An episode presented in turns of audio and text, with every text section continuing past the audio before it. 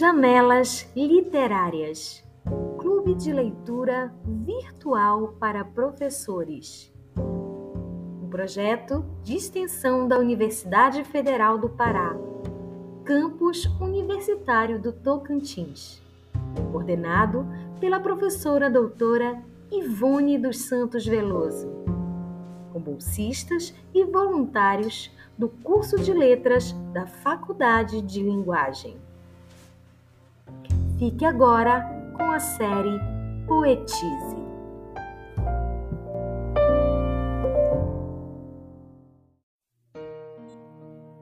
Bem-vindos ao quarto episódio do Poetize. O episódio de hoje será comandado pela equipe Goulart. Conversaremos sobre o poeta, escritor, crítico de arte, biógrafo, tradutor, memorialista e ensaísta brasileiro Ferreira Goulart episódio será comandado por Aldaleia Oliveira, Laura Aquino, Suelen Cruz e Tiago Leão. Todos alunos da Universidade Federal do Pará, campus Cametá, da turma de Letras Língua Portuguesa 2018, sob orientação da professora doutora Ivone Veloso. Durante esse episódio do Poetize, nós vamos conhecer um pouquinho mais do Ferreira Goulart, ir passando pela sua, pela sua biografia e vamos trazer três poemas do autor que terão por título Traduzir-se, Subversiva e Não há. Para iniciarmos essa conversa, nós convidaremos a Alda Leia para falar um pouquinho sobre quem foi o Ferreira Goulart, qual a, qual a importância dele para a literatura brasileira, qual caminho ele, quais caminhos ele perpassou quais os prêmios que ele ganhou durante a sua jornada literária. Então, seja bem-vinda, Alda Leia, para esse bate-papo.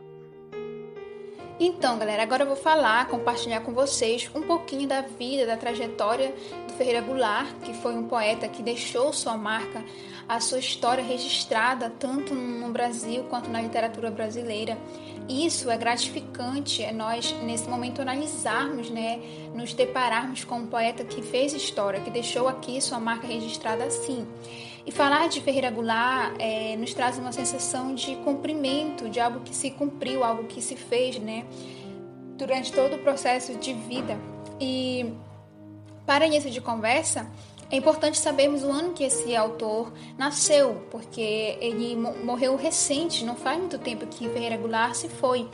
Então, ele nasceu no dia 10 de setembro do ano de 1930, na cidade de São Luís do Maranhão, porque ele é de São Luís do Maranhão.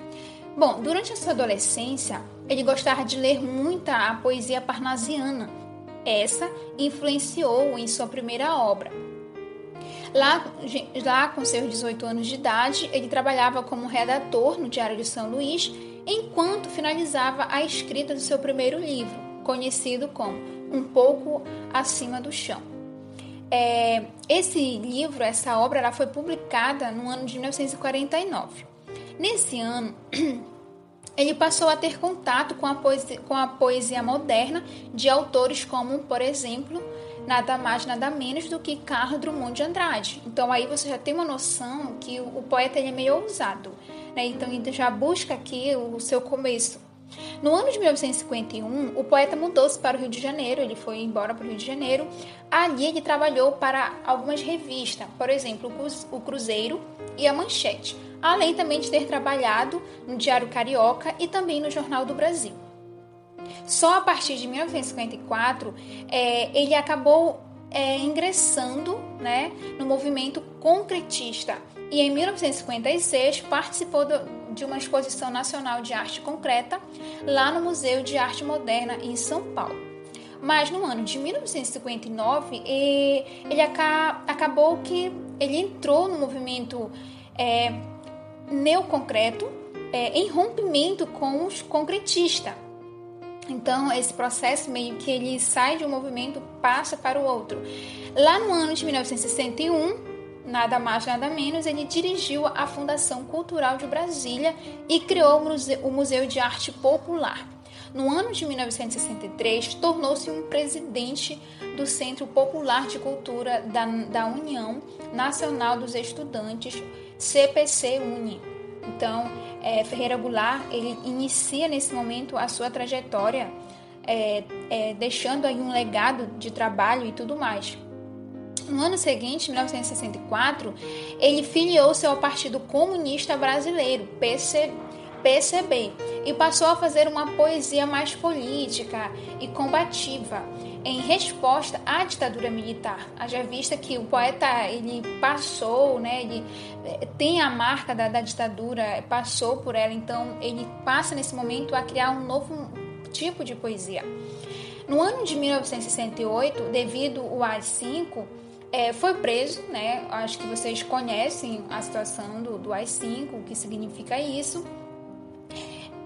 Ele foi preso e em 1970 viveu é, clandestina, é, clandestinamente, ele, ele, tive que, ele teve que se esconder.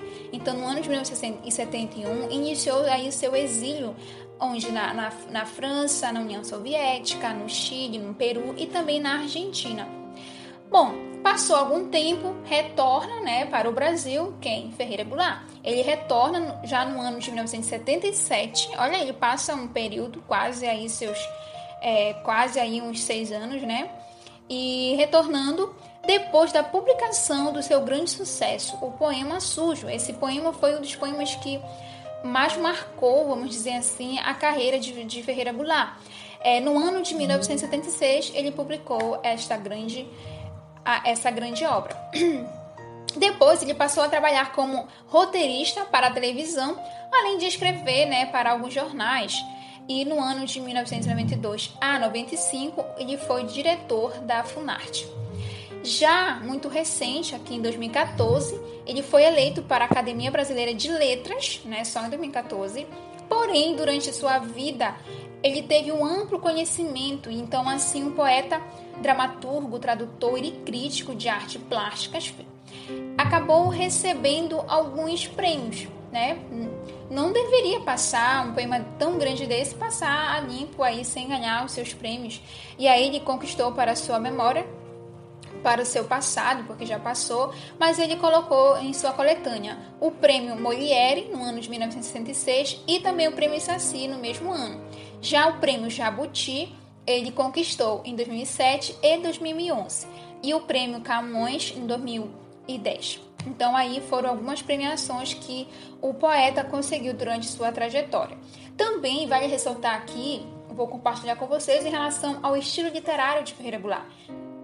Ele possuía esse estilo, então quando ele produzia as suas, as suas obras, sua, principalmente seus poemas, ele tinha todo um cuidado formal, ele sempre trazia uma temática social, o lirismo contido, é, o realismo, o engajamento político. Então, essas são algumas características que eram presentes em, sua, em suas obras. Vale ressaltar também que o Ferreira Goulart ele fez muito sucesso, ele ficou muito conhecido nos anos de 1945, isso não pode ser descartado.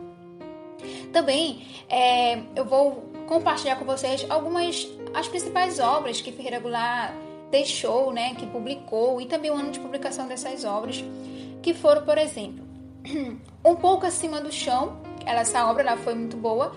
Ela foi publicada no ano de 1949. Já no ano de 1954, ele publicou A Luta Corporal, que também foi uma uma obra muito conhecida. Poemas, no, em 1958. É, Quem Matou Aparecida, no ano de 1962. A Luta Corporal e Novos Poemas, no ano de 1966. Já no ano de 1968, Por Você, Por Mim, foi uma obra também que ele é, publicou e também fez sucesso. Dentro da Noite Veloz, essa obra foi publicada no ano de 1975. Poema Sujo, que é o mais famoso, né, um dos mais famosos que o poeta deixou, foi publicado, como eu disse anteriormente, no ano de 1976. É Um Rubi no Umbigo, de 1978, Uma Luz no Chão, de 1978 também, é, Na Vertigens do Dia, já no ano de 1980, é Crime na, Flor, na Flora ou Ordem e Progresso. Essa aqui também foi uma obra muito marcante. No ano de 1986, ele acabou publicando essa obra. É, a Estranha Vida Banal, em 1989. A In, Indagações de Hoje, também de 89. Já em 1991, ele publica Formigueiro e 96, Gamação, 97, Cidades Inventadas, Rabo de Foguete em 1998. Muitas Vozes 1999 e as duas mais recentes foi em 2003, as duas em 2003 que foram O Touro Encantado e Relâmpagos. Então, essas foram algumas das obras de Ferreira Goulart que deixaram suas marcas, que, que fez sucesso, querendo ou não, na literatura brasileira. E por fim, né, já em 2016, o Ferreira Goulart veio a óbito. Infelizmente, deixou a literatura, fez falta, faz, mas deixou o seu legado. Então, é, foi um prazer compartilhar essa trajetória de Ferreira Goulart. Desde lá de 1930 até 2006, ele fez muita história. Agora que já sabemos um pouquinho mais sobre o Ferreira Goulart,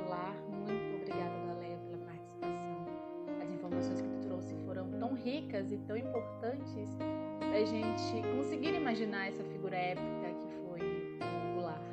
Então, agora nós vamos para a segunda parte do nosso podcast, que é conhecer o poeta na prática, conhecer o poeta através dos seus escritos, através dos seus poemas. Então, para continuar nessa narrativa, a Suelen agora vai dar voz ao poema Traduzir-se do Goulart. Falar do poeta é muito bom, mas falar das suas obras, que foi por meio delas em que o Ferreira Goulart ficou conhecido, é muito melhor.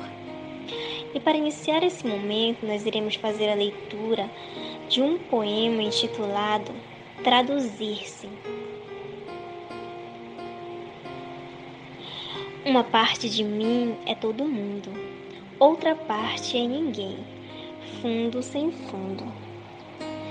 Uma parte de mim é multidão, outra parte estranheza e solidão. Uma parte de mim pesa, pondera, outra parte delira. Uma parte de mim almoça e janta, outra parte se espanta. Uma parte de mim é permanente, outra parte se sabe de repente. Uma parte de mim é só vertigem, outra parte, linguagem. Traduzir uma parte na outra parte, que é uma questão de vida ou morte, será arte? E para iniciar esse momento, eu, eu quero me referir a um depoimento de Ferreira Goulart que eu estava assistindo uns dias atrás onde ele fala de como ele escreveu esse poema Traduzir-se, que foi através de um espanto que ele teve um dia ao sair de casa para trabalhar, quando ele encontra um casal que o parou no meio da rua e disseram que estavam comentando sobre as poesias dele. Goulart disse que naquele dia ele tinha vindo de casa com uma porção de problemas na cabeça assuntos mal resolvidos, problemas familiares e que aquela conversa naquele momento espantou, pois ele não estava sendo o poeta que eles estavam se referindo de outros poemas. E quando o casal foi embora, Goulart saiu com o seguinte questionamento. Ele se perguntava: quem sou eu? Ele seria o poeta daqueles poemas em que o casal comentava, ou aquela pessoa que naquele momento estava atormentado dos problemas. Então ele logo começou a escrever. Uma parte de mim é todo mundo, outra parte é ninguém, fundo sem fundo. Ele diz que nesse momento ele descobre que ele é o que a pessoa olha de fora e que em um momento ele é uma coisa, mas depois ele passa a ser outra e conclui também dizendo que o espanto para ele é a pessoa descobrir algo que até ali naquele momento não havia descoberto. Goulart diz que parou de escrever poesia a partir do momento em que parou de experimentar esses espantos da vida, mas que estava tudo bem, pois ele não queria. É, o que ele não queria era escrever poesia ruim, só para dizer que ele continuava escrevendo. Então, ao analisarmos esse poema, nós, ao fazermos pesquisas, a gente encontra várias análises, várias traduções. É, e uma pesquisadora chamada Yara Oliveira faz um estudo muito detalhado sobre esse poema. Ela faz um artigo pela faculdade da Unemat e é bastante interessante. E quando é analisado o título do poema traduzir-se, nós vamos perceber essa vontade que o eu lírico apresenta de se autotraduzir, ou seja, uma necessidade de compreender os seus próprios sentimentos, de ter um certo equilíbrio das suas emoções. Nós percebemos que no primeiro estrofe, quando ele fala uma parte de mim é todo mundo, vai fazer parte de um certo acolhimento, uma vontade de acolher sentimentos bons. Mas que quando ele diz outra parte de outra parte é ninguém, fundo sem fundo, já vai mostrar um lado mais vulnerável, que deseja realizar suas vontades, mas entende que, que nem tudo depende dele, pois ele não possui o mundo em suas mãos.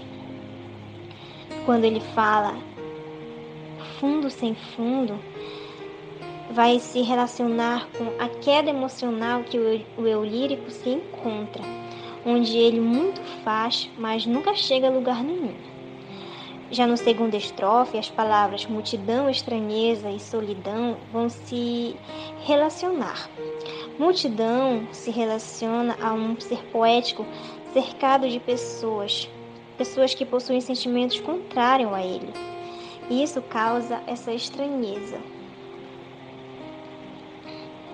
Ou seja, ele se sente cercado de pessoas que não acrescentam nada, o que vai causar uma solidão. No terceiro estrofe, percebemos um eu lírico que tenta compreender seus sentimentos, que se dividem entre a razão e o juízo. Chega a ser agoniante a ponto de levá-lo ao delírio, pois ele não aceita a situação em que ele se encontra. No quarto estrofe, ele vai falar desses espantos da vida que podem nos trazer sentimentos inesperados. Já no quinto estrofe, ele fala sobre um ser permanente, mas que não se trata de uma permanência contínua, pois mais adiante ele diz que outra parte dele se sabe de repente. E aí ele vai mostrar que, um, que é, ele é um, se trata de um ser estável consigo mesmo, que por alguns momentos não se reconhece. No sexto estrofe, quando ele fala uma parte de mim é vertigem e a outra parte é linguagem, nós vemos um eu lírico fora dos padrões esperados pela sociedade. Um ser que fez dos seus versos, da sua arte, a também a sua morada.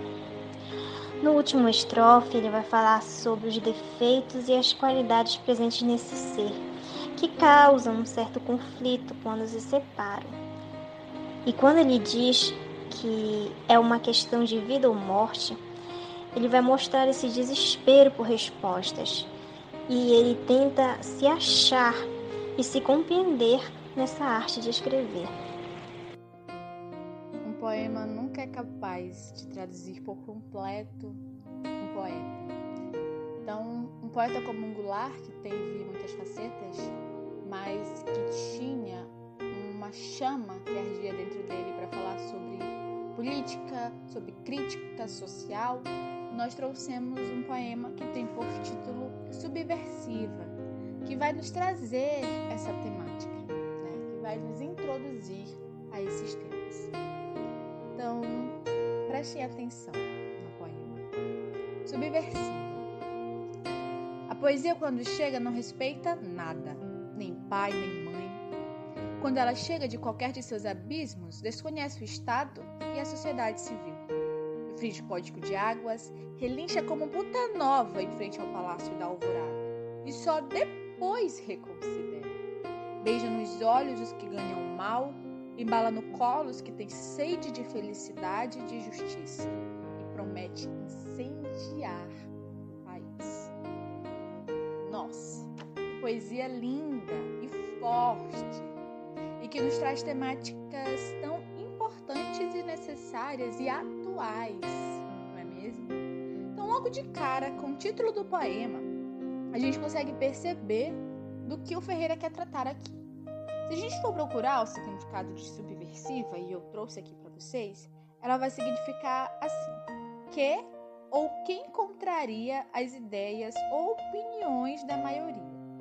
Deste modo, já percebemos no primeiro verso quem vai se opor a essas ideias, que nesse caso será a poesia. Então ele vai começar falando que ela, poesia, não respeita nem pai nem mãe. Mas ele vai além ele vai nos dizer também que essa poesia ela vai desconhecer o Estado e a sociedade civil. Então, o que, que isso quer dizer? O não respeitar pai e mãe, a gente sabe que é uma das ordens da nossa sociedade, seja ela civil, religiosa, enfim.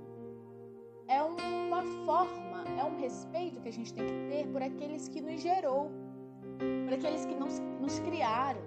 Mas a poesia, ela não tem esse respeito quando ele disse que ela desconhece o Estado e a sociedade civil, o que isso quer dizer?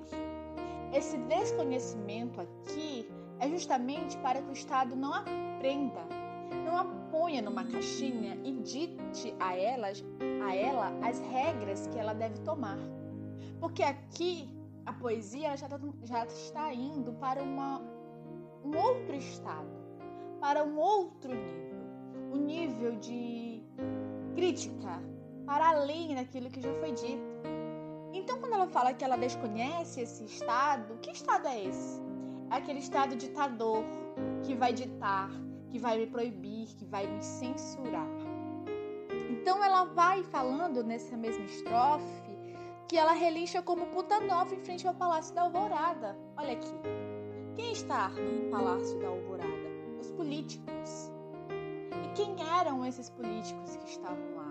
políticos ditadores que regiam regras e que, que punham dentro da sociedade um respeito, entre aspas, né? Que a poesia não quer saber. Então, ele faz essa crítica dura a esse Estado, a essa sociedade, mas ele reconsidera mais abaixo. E ele beija nos olhos os que ganham mal e embala no colo. Mas esse reconsiderar aqui não é um reconsiderar para todo mundo. Ele deixa bem claro. Né? Esse reconsiderar são para aqueles que sofrem, que choram, que clamam por uma mudança e têm sede de justiça.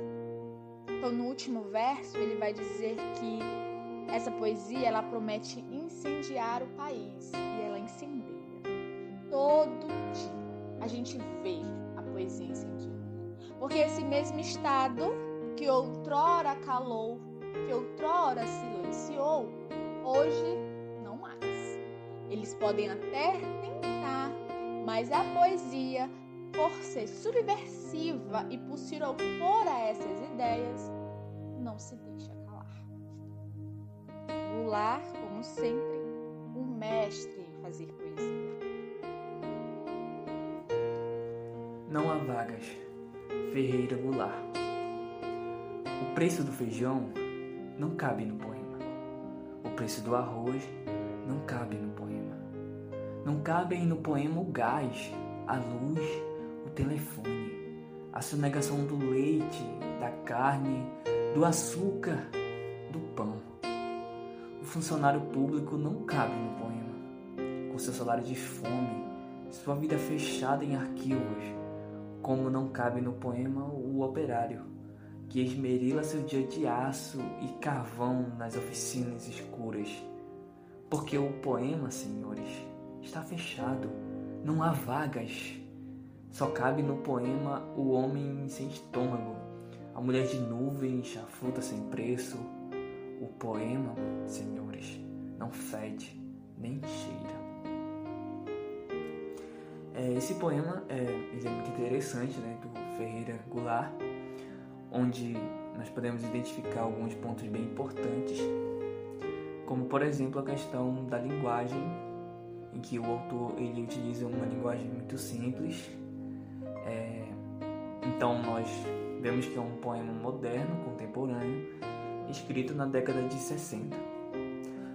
podemos perceber também no poema as características da modernidade, do verso livre, reflexivo, onde o Goulart apresenta problemas bastante reais e crítica. Quando ele diz que não há vaga nos poemas, como a sonegação, o preço do gás, do feijão. É, dessa forma, nós podemos entender que o Ferreira Goulart está fazendo, de certo modo, uma crítica aos poetas que são alienados né, por não tratarem dos assuntos que estão sendo presenciados lá pelos anos 60, em que, o, em que há o preço absurdo das coisas, é, da perseguição política. Então, o poeta alienado ele não fala sobre isso, mas o poeta que está atento, que reflete né, sobre o mundo na qual ele vive, ele vai escrever um poema né, que não há vagas né, para essas reflexões. O título do poema é Não há vagas é entendemos que não há vagas né, para problemas reais. Em uma parte do poema ele escreve assim: O poema está fechado, senhores, não há vagas. Só cabe no poema o homem sem estômago. Então, o que seria, né, no caso, esse homem sem estômago? É o homem que não sente os problemas reais, né, que não está nem aí, que é indiferente né, ao, ao, aos problemas reais. Né? Em outra parte, ele fala sobre mulheres de nuvens, né, que é aquela mulher que não enxerga o mundo que está em sua volta, aquela mulher que está alienada, né, que não vive no mundo real. Ou seja, a gente vê que o, poeta aqui ele se, se usa da metáfora, né? onde ele faz é, uma denúncia, ele critica mesmo os preços, né? critica é, sobre a vida do operário, do funcionário público, entendeu? Então há essa crítica. Né? Então o Goulart ele dá né, esse espaço né, no seu poema em que não há vagas né, para essas reflexões. Acredito que conseguimos fechar com chaves de ouro com esse poema tão importante e tão atual, que é o Não Há Vagas. E eu li recentemente algo que me chamou muita atenção na autobiografia do Ferreira Goulart, onde ele dizia que ele não sabia qual era a poesia que ele, que ele queria escrever. Ele sabia que ele queria escrever poesia, mas não sabia qual. E eu acho que nesse nosso encontro a gente conseguiu perceber qual é a poesia dele. Então, eu acredito que, assim como eu, vocês também estão muito felizes por compartilharmos um pouquinho sobre ele, conhecer mais, ler mais sobre um autor tão importante da nossa literatura brasileira. Então, muito obrigada por estarem comigo aqui neste momento e quero agradecer também a você, ouvinte, que parou um minutinho para nos escutar falar sobre Ferreira Goulart. Então, muito obrigada e aguardem ao próximo episódio do Poetize, que eu acredito que também está emocionante.